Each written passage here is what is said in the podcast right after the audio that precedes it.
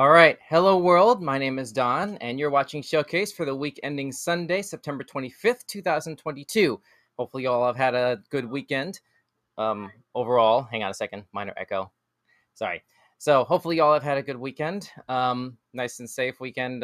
Although, those of you who are fans of the Washington Commanders, let me just say really quickly, my condolences. Ouch. That was painful. But anyway, like I was saying, oh, that's not trailer reactions. What the heck? Sorry about that. Let's put the correct graphic up. Thank you so much. All right. Anyway, so like I was saying, Showcase for the week ending Sunday, September 25, 2022. And we are doing Weird News tonight, featuring your live chat comments. Thanks so much for joining me tonight. And don't forget to smash that like button and the subscribe notification bell and all that sort of thing. And as always, if you're with us live, feel free to drop us a line in the live chat, and I just might read it off live on the air. So let's go ahead and get rolling with the first order of business, which requires changing the camera perspective, just so. And now we're going to go ahead and get rolling with the first order of business, which comes to us from Games Radar. Here we are. So this was a big, gigantic deal. There was pretty much no other way to describe it. If you have had a working phone over the last week, you probably heard something about this particular news piece. There was a massive data breach. Excuse me. There was a massive data breach happening courtesy of a random 17-year-old hacker of some sort, basically based in the UK. And apparently he's been charged with a breach of bail and 2 counts of computer misuse, according to this article here, which was published about 2 hours ago. So this is basically the latest that we know about this particular piece of information here, about this particular news piece, I should say. Let's see. Here we are. The City of London police arrested a 17-year-old in Oxfordshire on Thursday on suspicion of hacking as part of an investigation supported by the National Crime Agency's National Cybercrime Unit. He's been charged in connection with this investigation and remains in police custody. Let's see. A Twitter statement from Rockstar Games said, quote, "We recently suffered a network intrusion in which an unauthorized third party illegally accessed and downloaded confidential information from our systems, including early development footage for the next Grand Theft Auto. At this time, we do not anticipate any disruption to our live game services nor any long-term effect on the development of our ongoing projects," end quote. Rockstar further affirms that, quote, "Our work on the next Grand Theft Auto game will continue as planned," end quote. Okay, so I'm just going to say something really, really short on this and in really sort of broad general terms, because this is a very serious thing in the realm of cybercrime, and this is an ongoing investigation. You know, it just would do nobody any good for me to sort of like opine on this past a certain point anyway. But what I will say is that basically crime doesn't pay, which is the sort of most broad brush thing that anyone could possibly say on something like this anyway. I will say that I don't know what Rockstar is planning to do in terms of GTA 6. I have not seen any of the leaks. I've been sort of like, I've been one of those people who's been trying to like sort of like be as distant as possible from that. I know they've been posted around the internet in a bunch of different places, but what I will say is that there's a part of me that is already sort of bracing for bad news as far as what 6 is going to turn out to be like anyway, just in terms of the progress and how much of it is going to be able to sort of carry over to 6. Because I've been doing a lot of GTA 5. I've been doing a lot of GTA 5 online, and I don't know how much of that progress is going to be able to sort of migrate over, because we live in an age now where we sort of expect on some level video games to sort of remember us. You know, like long gone are the days of the Mass Effect trilogy comes to mind, where you have subsequent games in the franchise that tailor their experience for you as a player based on save data or cloud data or something like that, where it remembers what you did in the last game. That's no longer sort of a one-off. That seems to be sort of the new norm for the most part. And I don't know what Rockstar is planning to do about that. I hope they're going to do something, you know, special for the people who actually like kept the community going to like the 10-year point. Next year marks 10 years since GTA 5 was released, next September. So that's my big hope, you know, after the dust settles from this completely, you know, that we're actually going to be able to get something really substantial, those of us who have been loyal to GTA 5. It's pretty much all I can say about that. Those of you at home watching along with us tonight, what are your thoughts on this? Or if you catch this recording after the fact, what are your thoughts on GTA 6? Are you looking forward to it? Are you anxious about it? Did you have to take out a second line of credit in order to afford your shark cards and all that sort of thing? Drop us a comment, and we'll go ahead and see if we can build a conversation around that maybe. But anyway, that's all we can say about this particular topic. Let's move on to the next line item here. Let's see, which comes to us from UPI. World's longest hopscotch course created at Colorado Park. Okay, this was first published about 5 days ago, and we have a YouTube clip on this. Let's see. A campaign encouraging kids to play outdoors broke a Guinness World Record by creating a 4.37-mile-long hopscotch course. It looks like this does not come from the official Guinness World Records YouTube account. This looks like an ABC affiliate, a local affiliate of the area that hosted the event that wound up breaking the record. So we should be fine to play this. I hope we are. Let's take a look. Well, yesterday we told you how Denver's airport set a world record for their therapy animal program, and now we have another local group breaking a Guinness World Record. Yeah, pick a record, you know, and try to break it. This is for something really fun that a lot of us did growing up, but never like this, Danny. Well, when you played hopscotch growing up, how long did you usually skip guys? For? Yeah, it was like 10 feet long. Yeah. 10 feet. 8 blocks or something, yeah. Well, let's move this along. Generation Wild, you are officially amazing. You are Guinness World Record holders. Congratulations. Sunday morning, the organization Generation Wild organized a massive event to break that Guinness World Record for the longest hopscotch, which was for 4.3 miles around Chatfield State Park. The original record was just 4.1 miles. Please, please. Weak sauce. They say it took 6 days to build that course, including during the rain we got last week, which they're just walking it. That's not how you do hopscotch. A mission that they are very passionate about. This hopscotch event is our largest event of the year, with our 99 Days Outdoors campaign attached to Generation Wild, which is developed to provide inspirational ways for kids and their families to get outside. Clearly, it was a party right there, right? Okay, you hear the music. No. I'm going to stop this here. Because take a closer look again at basically this midsection of the clip here. They're basically just walking along the course. This is a real sad sort of cheat. Look at that. They're not even using, they're not using the course correctly. I was just about to make a comment like, I pity the person who has to sort of go through the course in order to sort of verify that it's, you know, possible to have enough endurance to go through that the normal way. You know, like you're supposed to like hop and then like, you're supposed to do like 1 foot, both feet, 1 foot, 1 foot, both feet, or something like that. There's supposed to be an alternate, and there's supposed to be an alternation of like the foot patterns, basically, as you sort of go through the course. You're not supposed to just skip through it, basically. Like, what are you doing? Come on, we all know how hopscotch works. I feel like that should be sort of like a qualifier. That should have been one of the relevant qualifiers that were instituted in order to validate this as a functional course. I mean, we know they drew it out correctly. But in terms of like whether or not somebody, you know, whether or not it should be accepted as a real course, you should have to go through it. Like if I play Super Mario Maker, I can't publish the map unless I complete the course, as a regular player would be able to, would have to, you know, to finish it. You know, it's like if you're going to do like user-generated content, make sure that you can actually like do it how you expect somebody else to do it. You know what I'm saying? I don't know. That's just me. Maybe I'm overthinking it, but that's my first reaction to this piece. What do you think? Like, drop us a comment and let us know. I could very well be overthinking this. Either way, they have the record, so congratulations. But I don't know. It feels like a cheap cop-out. All right, let's move on. Next item comes to us from Huffington Post. This was published 3 days ago. Excuse me. CatCon reveals a new art exhibit dedicated to national treasure Nicolas Cage. The burden of incredible talent, or the unbearable burden of, I forgot the name of the movie, but anyway, the movie where he was basically playing himself. Ms. D says, I agree. What's the point if they don't do it right? Yeah. Talking about the hopscotch piece from a minute ago. But anyway, thank you for the comment, Ms. D. Good to see you again. But back over to this thing, Huffington Post, a cat-centric art show is feline, huh? Like celebrating Academy Award-winning actor Nicolas Cage through an upcoming exhibit. CatCon, an event that describes itself as the biggest event in the world dedicated to cat and pop culture. Really? Why those two things? And what, like, why do you draw the Venn diagram for those two things in particular and then pride yourselves on being in the center of that Venn diagram? I don't get that. But anyway, all right. We'll honor Cage with its exhibit Uncaged, The Unbearable Weight of Genius Cat Art, there you go, in Pasadena, California next month.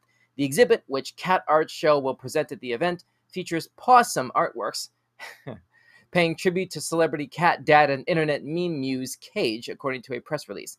The exhibit's name is a spin on the movie The Unbearable Weight of Massive Talent. That's what I was trying to think of. The Unbearable Weight of Massive Talent, a film starring Cage in which he has to use his acting roles to save his family. Yeah, there you go. Artist Daniel Ryan's work is part of CatCon's exhibit. Yeah, that's the caption at the bottom of this particular art piece. Let me try and expand this a little bit more. I guess that's as far as I can go with this. Yeah, so... I mean, there's a part of me that wants to like do a Nicolas Cage impression here. We've all like seen somebody or on the internet, or we ourselves are individually capable of doing some sort of an impression along those lines. I don't feel like doing it here. I feel like I want to, but like that'd be kind of cheap. So I just don't know that I can really do Nicolas Cage, okay? Oh, yeah. I don't know. Never mind. Sorry. That's the best I got. Shout out to Danny Pudi. Thank you. Shout out to Danny Pudi from Community, by the way. Anyway, let's go ahead and move on to the next item on the docket here. You're not getting two of those. Don't worry. This is from the Mirror. So coming to us from the Mirror, which was published 3 days ago, dog faking paw injury to get out of going for a walk leaves people in stitches. Okay, let's see. Dog fake. This is from a Reddit user. Dog fakes injured leg but recovers when he's told he cannot go for a walk. That sounds like something a football player would do, or soccer, I guess, depending on what country you're in. In the clip, the white dog is seen hobbling around with his front paw raised while following his owner down the hallway. Do we have a video clip? We just have a still image, it looks like. I don't think we have the video clip. No, these are just stills. Darn it. All right, well, I guess I can try to read into this a little bit. Let's see. Can I get that out of my way? Thank you. All right, so speaking to his dog, the owner says, "You got a bad paw? You can't go for a walk. You can't walk like that." With that, the dog happily trots off on all four legs, with his owner adding, "Oh, your paw is all better now, isn't it?" But quickly changing his mind, the dog then collects his head before handing it to his owner. Collects his lead? I said head. Wow, that was crazy. I know we're right next to Halloween, but it's way too early for the Headless Horseman references here. The dog collects his lead, the leash, before handing it to his owner. One user said, "A miracle, I can walk now." Another user added, "How dare you call this anything other than the beautiful miracle it so obviously was?" I wouldn't go that far with it. It was obviously a fake. Third user added, "Insurance fraud at its finest." I mean, that's one way to put it. I wouldn't go so far as to add that to it, but I guess that could be construed that way. Let's see. Oh, here's something. One user said, quote, "My dog does this too. When he wants attention, he'll hobble around with a paw in the air. Then he stops when he gets cuddles and love." Aw. So yeah, this is, you know, dogs, where do we even begin with describing sort of the uniqueness that pets bring to our lives as human beings? Like, true story. I did some dog sitting for an old friend of mine, recently, and the dog in question was this little like toy poodle type of thing. And the dog that I have is a big one, Akita Mastiff. And she's an older dog. But the other dog, the little toy poodle, was like only a couple years old, basically a puppy, right? And the older dog has been really kind of like, you know, she's a senior dog. She's been kind of slow in her, you know, the December of her years, you know what I mean? But like on a walk, when we took both dogs for a walk, like the older dog just sort of sprang to life. It's almost as though just basically being in the presence of the young energy of the puppy just sort of like made her sort of like spring into action, where usually like she would just basically be trotting along, basically, you know, at a relatively sort of easygoing pace, you know? So that's always sort of interesting how, like, you know, dogs can sort of like create energy, you know, based on us and based off of other dogs as well sometimes, or other animals, or like other sort of like elements of nature, elements of the environment, you know? And I've never experienced that sort of thing firsthand before, this dog sitting thing that I did recently. So that was an interesting little piece of, you know, personal story there, I guess. Oh, goodness. We have somebody here for, I guess, the next 15 minutes. Good grief. Apologies. I'm just now noticing we have a special guest from the production team. We have Miss Kiara Douglas with us in the room. Kiara, hello. How are you doing? What's up, guys? Hey, hey, good to see you. Sorry about the delay. I didn't even notice that you were in here. Like, I was hoping you'd like send me a text message or something. Like, I'm just now seeing a little chat window in there. How are you doing? I'm good. How are you? Doing good. Doing good. Thanks. We did a little bit of weird news. I don't know how long you've been in here, but we just sort of like ran through the GTA 6 thing. Were there any additional thoughts that you had on that? You want to save that for TikTok?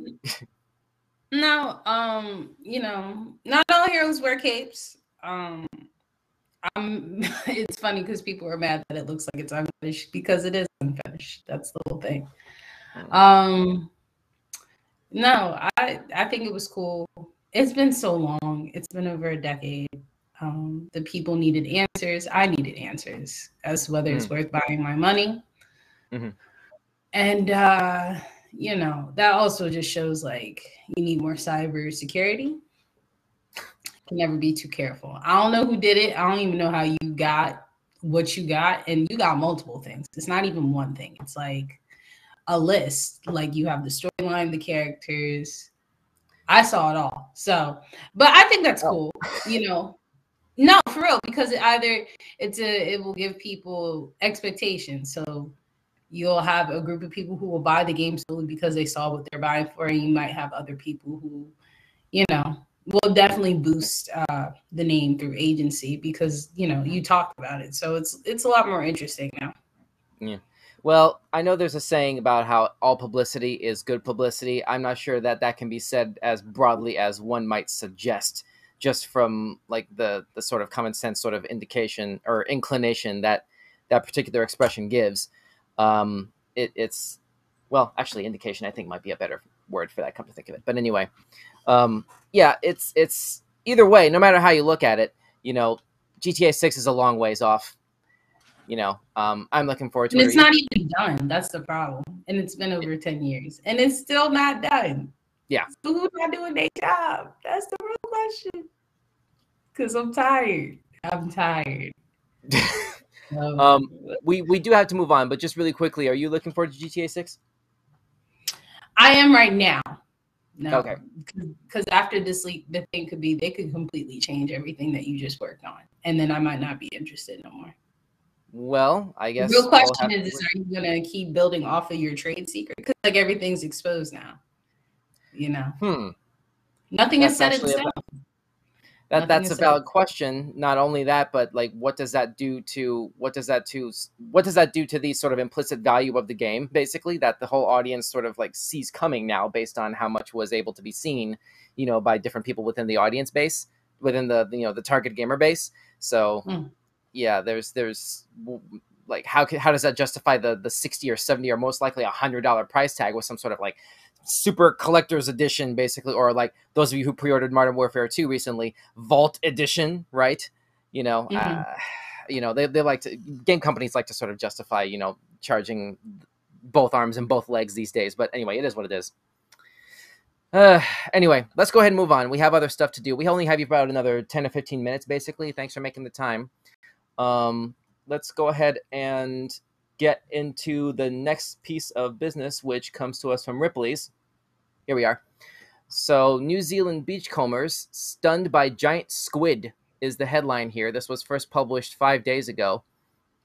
Holy crap is the headline from that. I don't remember seeing anything like that during Shark Week last month, but goodness, let's see. Known as the giant squid, these fantastic and elusive creatures are a sight rarely beheld by human eyes, yet they populate the world's oceans by the millions.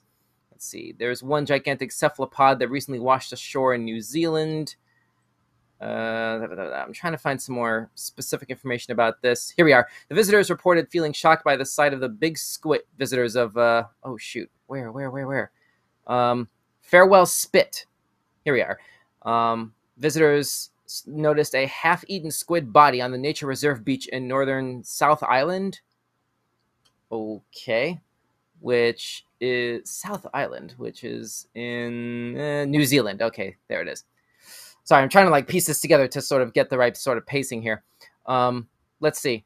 So the visitors reported feeling shocked by the sight of the big squid, measuring 13 feet long at the mantle. The entire length of the sea critter is unknown because what remained of the tentacles lay buried beneath the sand. So, Kiara, your first reactions to this? Squids are slept on as being a dangerous animal. Creature. Squids out here, they're actually very savage. They're savages. I think that's like the worst way you could die is by a squid. And they just kind of sleep in the ocean and they come up and attack. That's what I'm saying. Look at that. Attacking you. Like you're bugging. Like that's crazy. They are really in the ocean chilling like that. And that to me is all I need to know. 3 words, release the Kraken. For real. No, seriously. Like they absolutely don't they have like 8 hearts or something. I don't know. They ain't to be played with. Like also like leave the ocean alone for this entire reason. Like leave the ocean alone. Stop. Because you're not gonna do that. You're not gonna win. Here's Brain Spaz throwing us a comment on YouTube. Even though it's dead, I wouldn't get that close to it. Because he knows exactly. Like this is what I'm saying. Like you got multiples of that chilling in the abyss, minding their business, just being like that. So, and imagine the level of ink you would get like shot with. You know, just as part of like, you know, if this is one of those species that, you know, that's their defense mechanism, sort of like how skunks have that horrible spray that you need to sort of bathe in tomato paste or whatever, you know, to be able to get rid of the smell. So I don't know. This is nightmare fuel. This is one of those nightmare fuel kind of stories, basically. But anyway, let's go ahead and move on. Thanks so much for watching Weekend Showcase, by the way, those of you who are tuned in with us live right now on YouTube, Facebook, Twitch, or Twitter. Don't forget to smash that like button and the subscription/follow button and notification bell. And as always, if you're with us live, feel free to drop us a line in the live chat and we just might read it off live on the air. Next item comes to us from NDTV. Photo of camouflaged owl stuns the internet. Can you make out where the owl is here? Ah, geez, come on. Got it here. Okay. So there's an owl in here. Pretty much only really easy to see like the eyes, it looks like. Can you tell? Yeah, I see the body. Okay, I see it.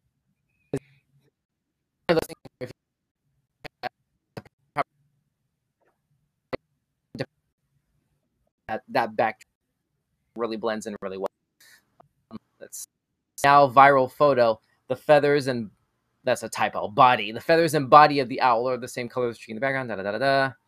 Yeah. Within a few hours, the viral post has amassed over 1.3, is that 1,000? L-A-K-H? Goodness. Somebody forgot to hit F7 before they published this. I'm just going to say 1,000. Yeah, 1.3K, I guess. 1,300 likes, maybe. The post has been reshared for more than 12,000 times and received numerous comments. The post has stunned Twitter users. One user wrote, "Dang, I legit thought that was a carving in the tree until I scrolled in. Amazing." Yeah. Definitely wouldn't want to be spied on by one of those, you know, while like out on a camping trip or something. That's just straight creepy. You know, when you sort of like, you can only see the eyes in something in the distance, like the Cheshire Cat from Alice in Wonderland. You know what I'm saying? Yeah. Yeah. Miss D says, "Wow, master of camouflage." I mean, pretty much. Like this owl pretty much knew what he was doing there. Anyway, all right. No further thoughts on this, Kiara, because we can move on. No. All right, cool. Let's move on. Next item comes to us from metro.co.uk. This was published 4 days ago. 122-year-old chocolate bars found in an attic sell for more than £500. That looks like poop. Why y'all out here buying poop for £500? I mean, to be fair, it's literally 1 and a 5th centuries old. It don't matter no more. It's nothing now. But it's not actual poop. It looks like it. I could put dirt in that container and say it's chocolate, and y'all wouldn't know the difference. I mean, it probably smells horrendous. Well, after over 100 years, maybe. I don't even know, but let's see. This tin of chocolates is going strong and was just sold for more than 500 pounds, despite being made during the reign of Queen Victoria in 1899. The Rowntree's product containing several bars of chocolate was recently found in a box of junk in someone's attic in Lincolnshire. Let's see. It was sold at auction, only expected to make 100 to 200 pounds. In the end, the buyer paid $440, rising to $519 with fees included. During the Boer War, Queen Victoria decided to send boxes of chocolates to British troops and commissioned the bars to be sent to soldiers vying for control of South Africa. Okay. At the time, this was controversial, however, as the main chocolate companies were owned by Quakers who were pacifists. They opposed the war and did not want to be seen as profiting from the fighting, so they agreed to supply the chocolate free of charge in unbranded tins. However, Queen Victoria wanted troops to see the chocolate was of high quality, so some of the chocolate was marked, and these bars are stamped with the Rowntree's name. The tin is adorned with a picture of Queen Victoria, her insignia, and the words, South Africa 1900. So there are a few different levels of ouch attached to this particular story. Desert Kingdom says, cool. All right. Thank you for the comment, Desert Kingdom. Good to see you again. Kira, what's your first reaction to this? I don't really care now that I know the history of it. I really don't care. Yeah. This is, like I was saying, there's several different levels of pain attached to this, which we can go into, but we should probably not, because this is a deliberately non-political show that we run here on Weekend Showcase. But I'm sure it doesn't need to be said, you know, what the rest of that, what the implications of that particular history entail. But anyway, there you go. Those of you who are curious and want to learn more, however, about this, we do have the links to this and all of the other topics that we're discussing tonight in the description at the bottom of this video on YouTube or on Facebook, which is also at Weekend Showcase. So there you go. Let's go ahead and move on. We have 1, 2, 3, 4, 5 more stories left to go through before the top of the hour. I think, Kiara, we may only really have you for like one more. I know you got to bounce a little early, but let's see. Here we are. Ooh, here's a good one. NASA to smash spacecraft into asteroid in bid. Come on, zoom in, darn it. NASA to smash spacecraft into asteroid in bid to help protect Earth from destruction with help from Bruce Willis. No, I'm kidding. This was published by the Mirror on 3 days ago. Yeah, on the 22nd. Let's see. While the asteroid, named Dimorphos, poses no threat to Earth, the aim of the NASA mission is to demonstrate that dangerous incoming rocks can be deflected by deliberately crashing into them. A spacecraft will smash into an asteroid next week as part of a mission to protect the planet. The spacecraft, known as Double Asteroid Redirection Test, or DART, is expected to collide with the 560-foot-wide asteroid at 14 minutes past midnight next Tuesday. I'm presuming that's Greenwich Mean Time because the Mirror is based in the UK. Desert Kingdom says Owl was cool. But the asteroid, what are your thoughts on this one, Kiara? Planetary defense here. Who got paid to come up with this idea? Because it sounds a little stupid. I'm guessing Michael Bay. Maybe cash the check. It sounds a little stupid. You said an asteroid that's minding its business that doesn't pose a threat. Crash it into a different rock, but to say that it's not a threat, that's stupid. But aren't they doing this just on the off chance that something along those lines does become a threat? I mean, if depending on your understanding, I feel like, you know, even if you crash them together, that's still like debris in the space. What if it forms into another asteroid that you helped create because you added more matter in the space? You could have just left it alone. Well, presumably, you know, they have scientists and engineers at NASA who are like well-trained and credentialed with everything that goes into something like this. So they would have factored that in. Like they're not going to like. I have a friend at NASA. Yeah. Oh, really? Mm-hmm. I have a friend at NASA. Is this person working on the DART project, or are you allowed to say? Might be. I don't know. She could be, to be quite honest with you. But yeah, no, I have a friend. She works with NASA. Yeah. Yeah. Okay. But I don't know. I don't know. Like, I get what you're doing, but like also like, you know, it could, then you're going to create a problem. Like if it's not a problem, don't create a problem. So you're saying if it ain't broke, don't fix it. let sleeping asteroids lie. This is what I mean. Like, y'all be messing with things that just really be minding their business in space, right? You don't know space. We still don't know space. But Kiara, like, here's the thing. But wait, I'm sorry, Kiara, here's the thing. We're talking about planetary defense. You want a plan that's as airtight as humanly possible for the sake of literally all life on this planet. You know, if something, heaven forbid, or whatever, like, was coming for the planet, you know, to create an extinction level event or whatever, would you want Armageddon, like the movie, to like play out along those lines where we have zero time to really prepare anything? We throw something together and then hope that that works because we didn't practice on anything else, you know? I mean, it's cool to practice it, but I don't know how that's what they're doing here. Being to a bigger asteroid. Because them asteroids be big, man. And then once it gains traction and goes into the layer of Earth and it's on fire, another asteroid ain't going to take that out. I'm just, you know, it's a start. You know, let me stop being a hater. You know what? I'm going to let y'all be great. DART, you know what? It's promising, most likely. I trust y'all. Maybe. You know what? It's all right. It's cool. It probably, you know, is an effective plan. I mean, this is NASA that's doing this. So if you're going to spend tax dollars, am I right? I guess. Why can't y'all just erase student loans instead of wasting money on it?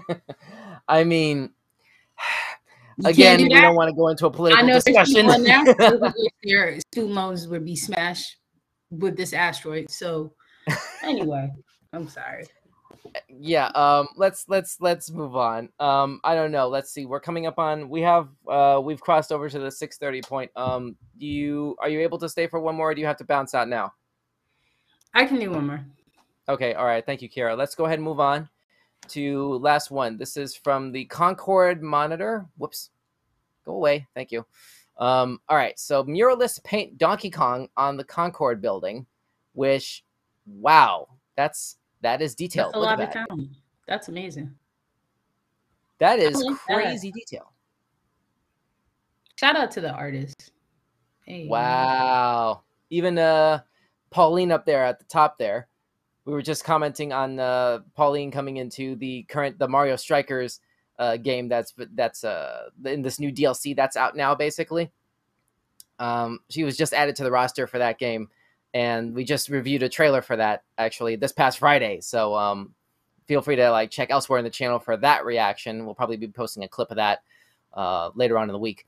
But yeah, this looks crazy. This is amazing. Brain spaz with the YouTube comment. Impressive. Absolutely. I can't imagine doing this on a building scale, on a literal building scale. That's nuts. Let's go ahead and read a little bit further here. Let's see. Chris Schleier knew the new elevator shaft with crisscross beams installed behind his apartment building on South State Street was the perfect canvas for something special. Schleier said, quote, after it went up, we saw the steel beams crisscrossing up and down, and it looked like the Donkey Kong game. It's different than everything I've seen going up lately, and it's a nice little Easter egg in Concord, end quote. The beams have since been painted bright red in a pixelated style capturing the design of the original 1981 game. Atop the five-story building is Princess Pauline with Donkey Kong and his barrels below. Mario, equipped with his hammer, is ready to climb up. I have to offer a brief correction here. Nintendo purists will know this as well. Pauline, if memory serves, was not technically a princess at that point, but Mario's name was not Mario there. He was actually going by the name Jumpman in the original 1981 game. He didn't have the name Mario yet. So to be more historically accurate there. But Kiara, what are your final thoughts on this, or further thoughts? I think it's cool. It's definitely nostalgic, and you know, it's real nice, talented art. And I can definitely see wherever he is, some IG influencer flying all the way over there to terrorize his home to take a picture in front of there. So, yeah. That's cool. Crazy. Like I could just look at this for like hours. Just the level of detail that was put in here. Like they nailed every single pixel. You can actually like look at the detail of every single pixel, and you can tell they sort of scaled the pixels in a way that was independent from the pattern of how the bricks were laid in the wall. You know what I'm saying? Like if I were to zoom in on this Mario picture, let's say, oh shoot, I don't think it'll let me. Well, darn it. Well, if you were to go to the actual website, which, again, we've posted the links to all these topics in the description on the YouTube and Facebook versions of this show. If you were to zoom in on the Mario thing, you can actually see the pixels that make up his nose, for example. There's more than one of them that are painted on an individual brick. So you can tell, like, they actually, like, planned out how to render each individual pixel, you know, in a way that was almost, it looks almost freehand. That's what's more impressive than anything, because they had no real guides for that, you know. Yeah. But anyway, that's just how it strikes me. But that's awesome.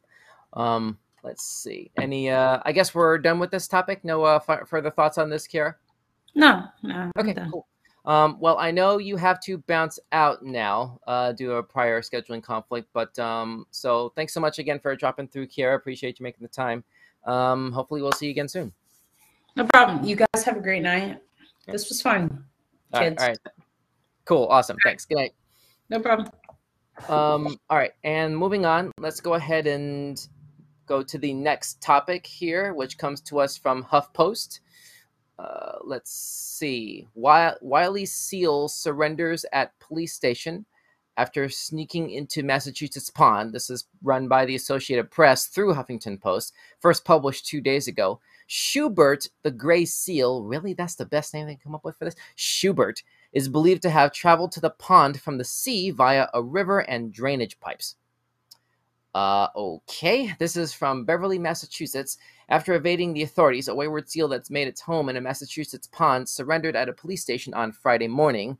The gray seal first appeared earlier this month in Shoe Pond in the city of Beverly, northeast of Boston. The animal is believed to have traveled to the pond from the sea via a river and drainage pipes. The seal quickly became a local attraction and even named Schubert after its chosen pond. Firefighters and wildlife experts used boats and giant nets in an effort to capture the wily animal Thursday, but gave up after several fruitless hours.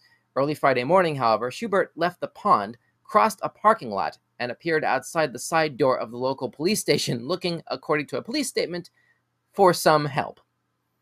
The seal was quickly corralled by a team of wildlife experts, firefighters, and the police department's entire midnight shift.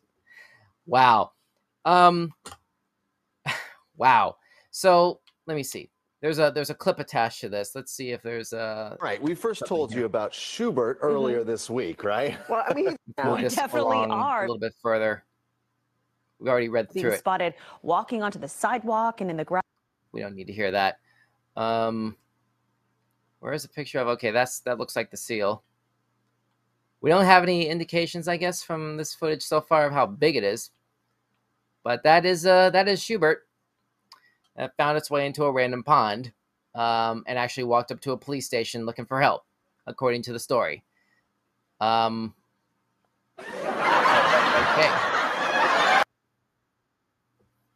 I think we may need to fix the control. I think we may need to sort of fix the sound effects, possibly.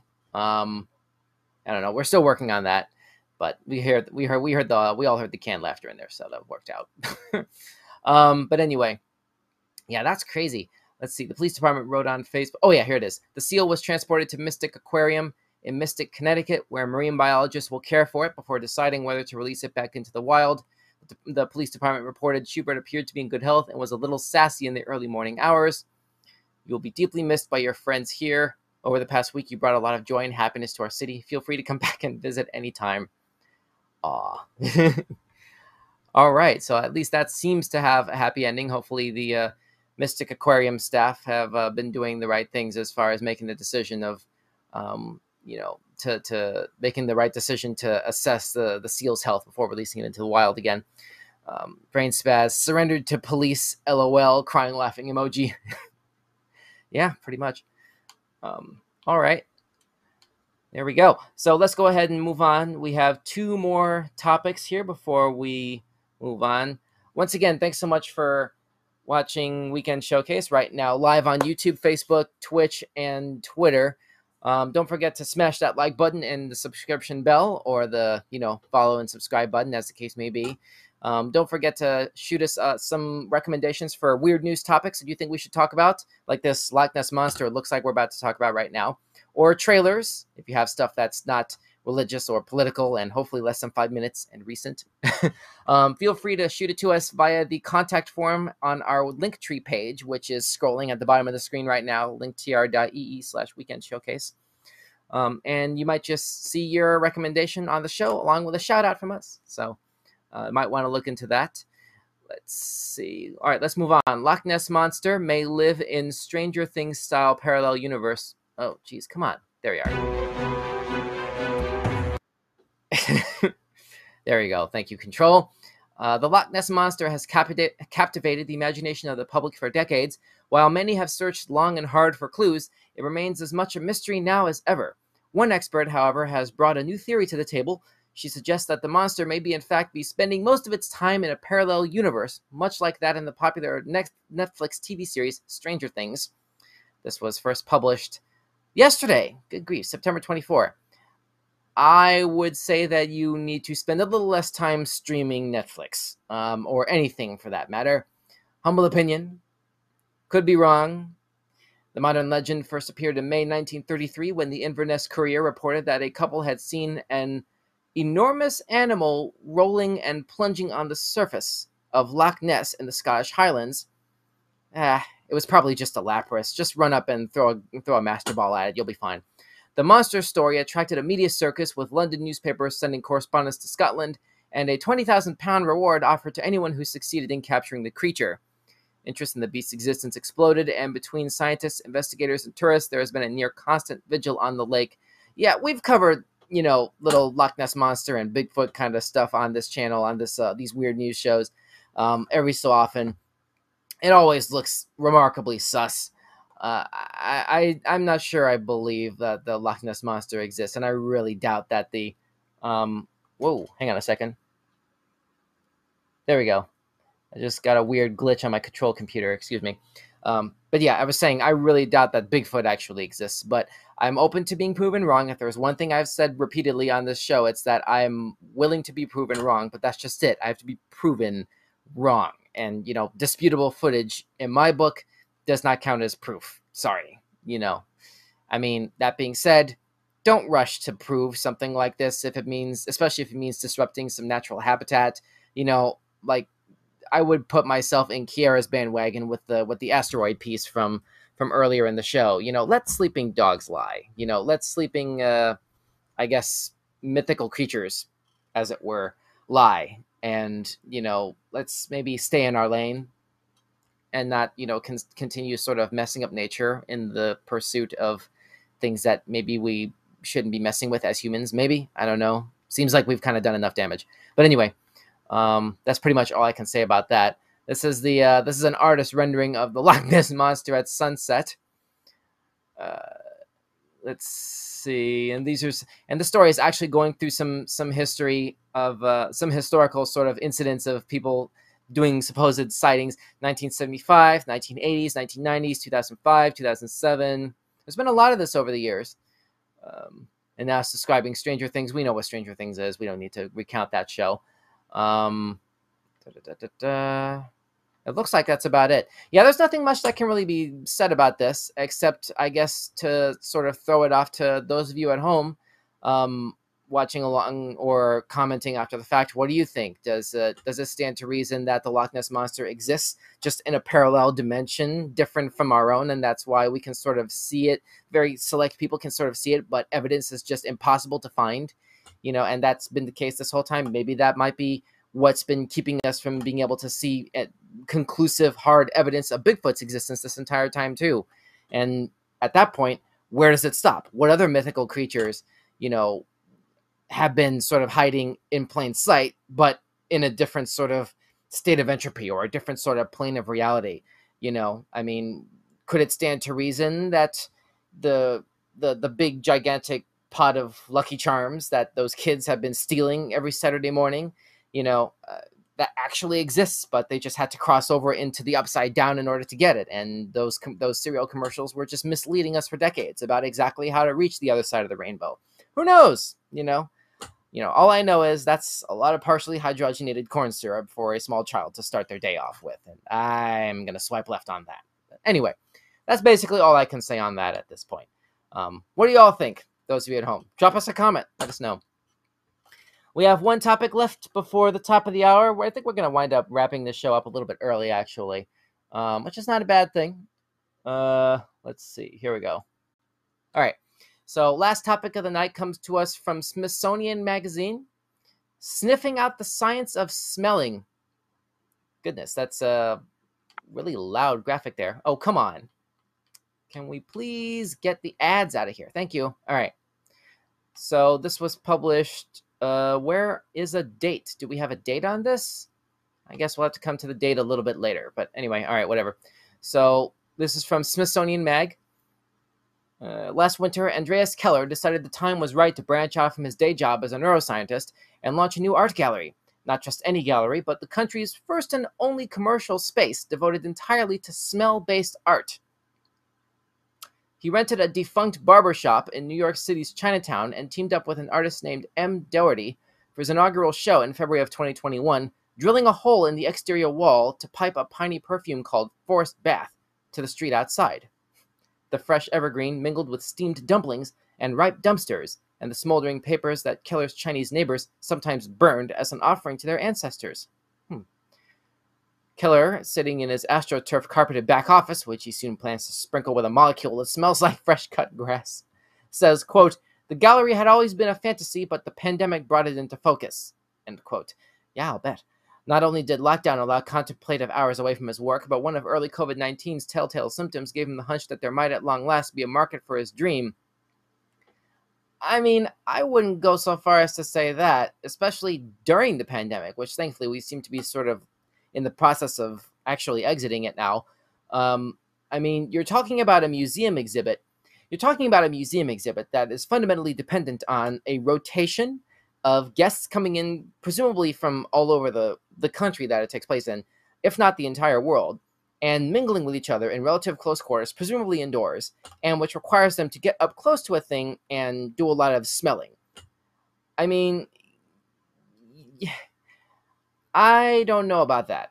I don't know about the feasibility of this. I mean, thankfully, this isn't being sort of like pushed heavily during, like, you know, 2021.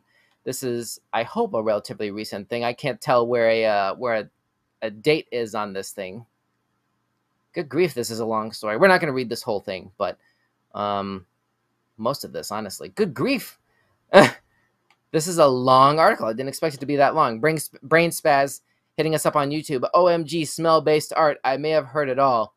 Yeah, all I know is that I really sincerely hope that we don't get an art. I almost said article, an exhibit that professes to be focusing on, I don't know, Caesar's last fart or something. Because I remember seeing, some scientific article talking about basically the nature of air currents around the world and how, like, there are molecules that were present in Julius Caesar's last breath that are still circulating around the planet to this day. And so it only sort of stands to reason that, you know, if you really want to sort of create some sort of spectacle around that same concept in a way that might resonate with modern sensibilities, because you need to come up with something really off-putting and, you know, almost shock tactics, frankly, inducing, especially for my demographic, millennials or Gen Z, to really sort of come along and click on it. Caesar's last fart, it would stand to reason, would be one place to sort of go in. I'm surprised. There you go. Wait, hit that. Hit the fart again. Control. There it is.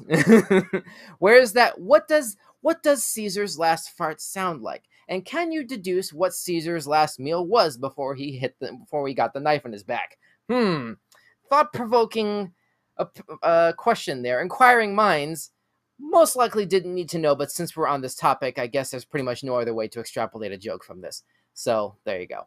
I will say it's interesting that it seems to be the case that they're employing a more chemistry-based approach to this. Let's see. I'm trying to find some examples of the chemicals that were used with this exhibit. Can't really tell where. Well, all right. Here's one interesting thing. Just a few weeks before the reporter's visit, let's see. This lab with Keller and other co-authors published a paper on the genetics of musk sensitivity. Here it is. The work was partially funded by the beauty and personal care company Unilever. The global fragrance industry has been intoxicated by the notion that the genetics of smell could help them to entice heretofore reluctant consumers.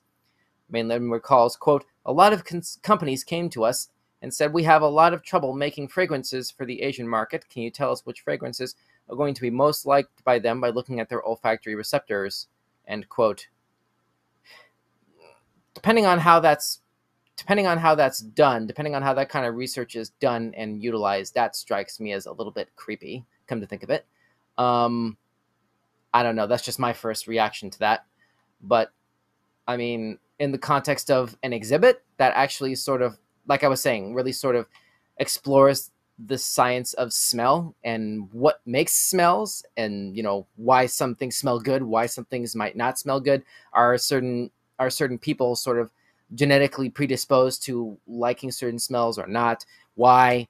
There's something to be said for that without necessarily steering hard into a commercial interest that might theoretically be exploitable, you know, by business interests. I don't know about that. I'm hesitant to say anything further on that, quite frankly, but that's just my immediate reaction to this personally. What do you think, those of you at home? Maybe hit us up with a comment and maybe we can start a conversation about that. What do you think about the idea of a museum that focuses on the science of smell? Ms. D says, we really need this study to help. Do we really need this study to help ensure the survival of the human species? Ellipsis, question mark. That's a valid point. I mean, we do have, you know, slightly more important things to deal with, more important fish to fry, as it were. You know, in the interest of, I guess, sort of helping to preserve life, you know, hopefully the process of frying those fish does not involve the further melting of glaciers, Arctic glaciers. But anyway, ouch. Anyway, that's basically my best reaction to this. But yeah, we got to go ahead and shut this down. We're coming up to the top of the hour right now. Let's see. Like I was saying, what were your favorite topics from the night? Now that we can go ahead and shut this thing down here. Whoops. Hang on a second. Here we are. All right.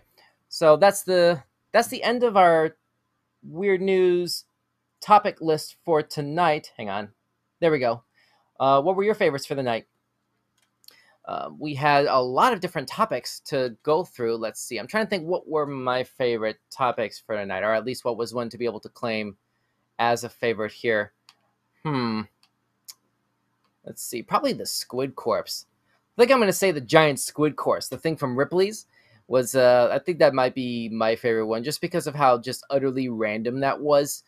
You know, I think that, and just that the juxtaposition of the little kid looking at the corpse of the giant squid that washed ashore on the beach, you know, the size comparison, like that just blew my mind, quite frankly. That was probably the weirdest thing that I've seen tonight, in a nutshell. I think I'll go ahead and give that the weirdest topic personally.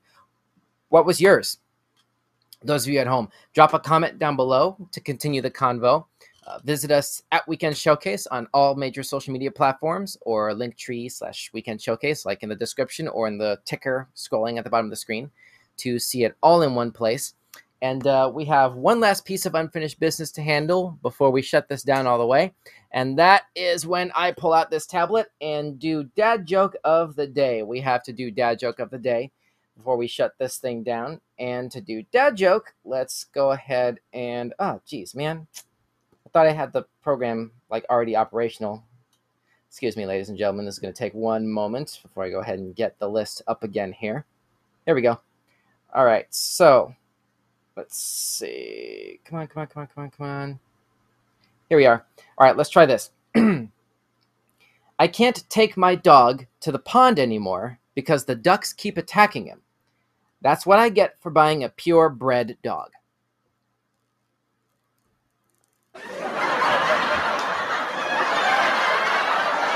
There we go.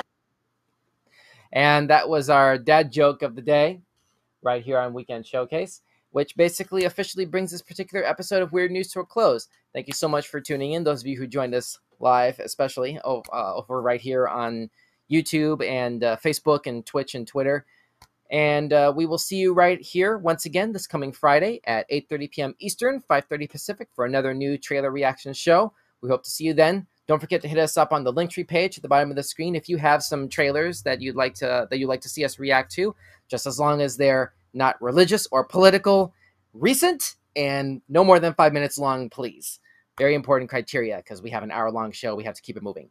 So that's about it. For now, I'm Don. Thanks for watching. Be safe, and I hope you had a great weekend. Showcase you later. Good night.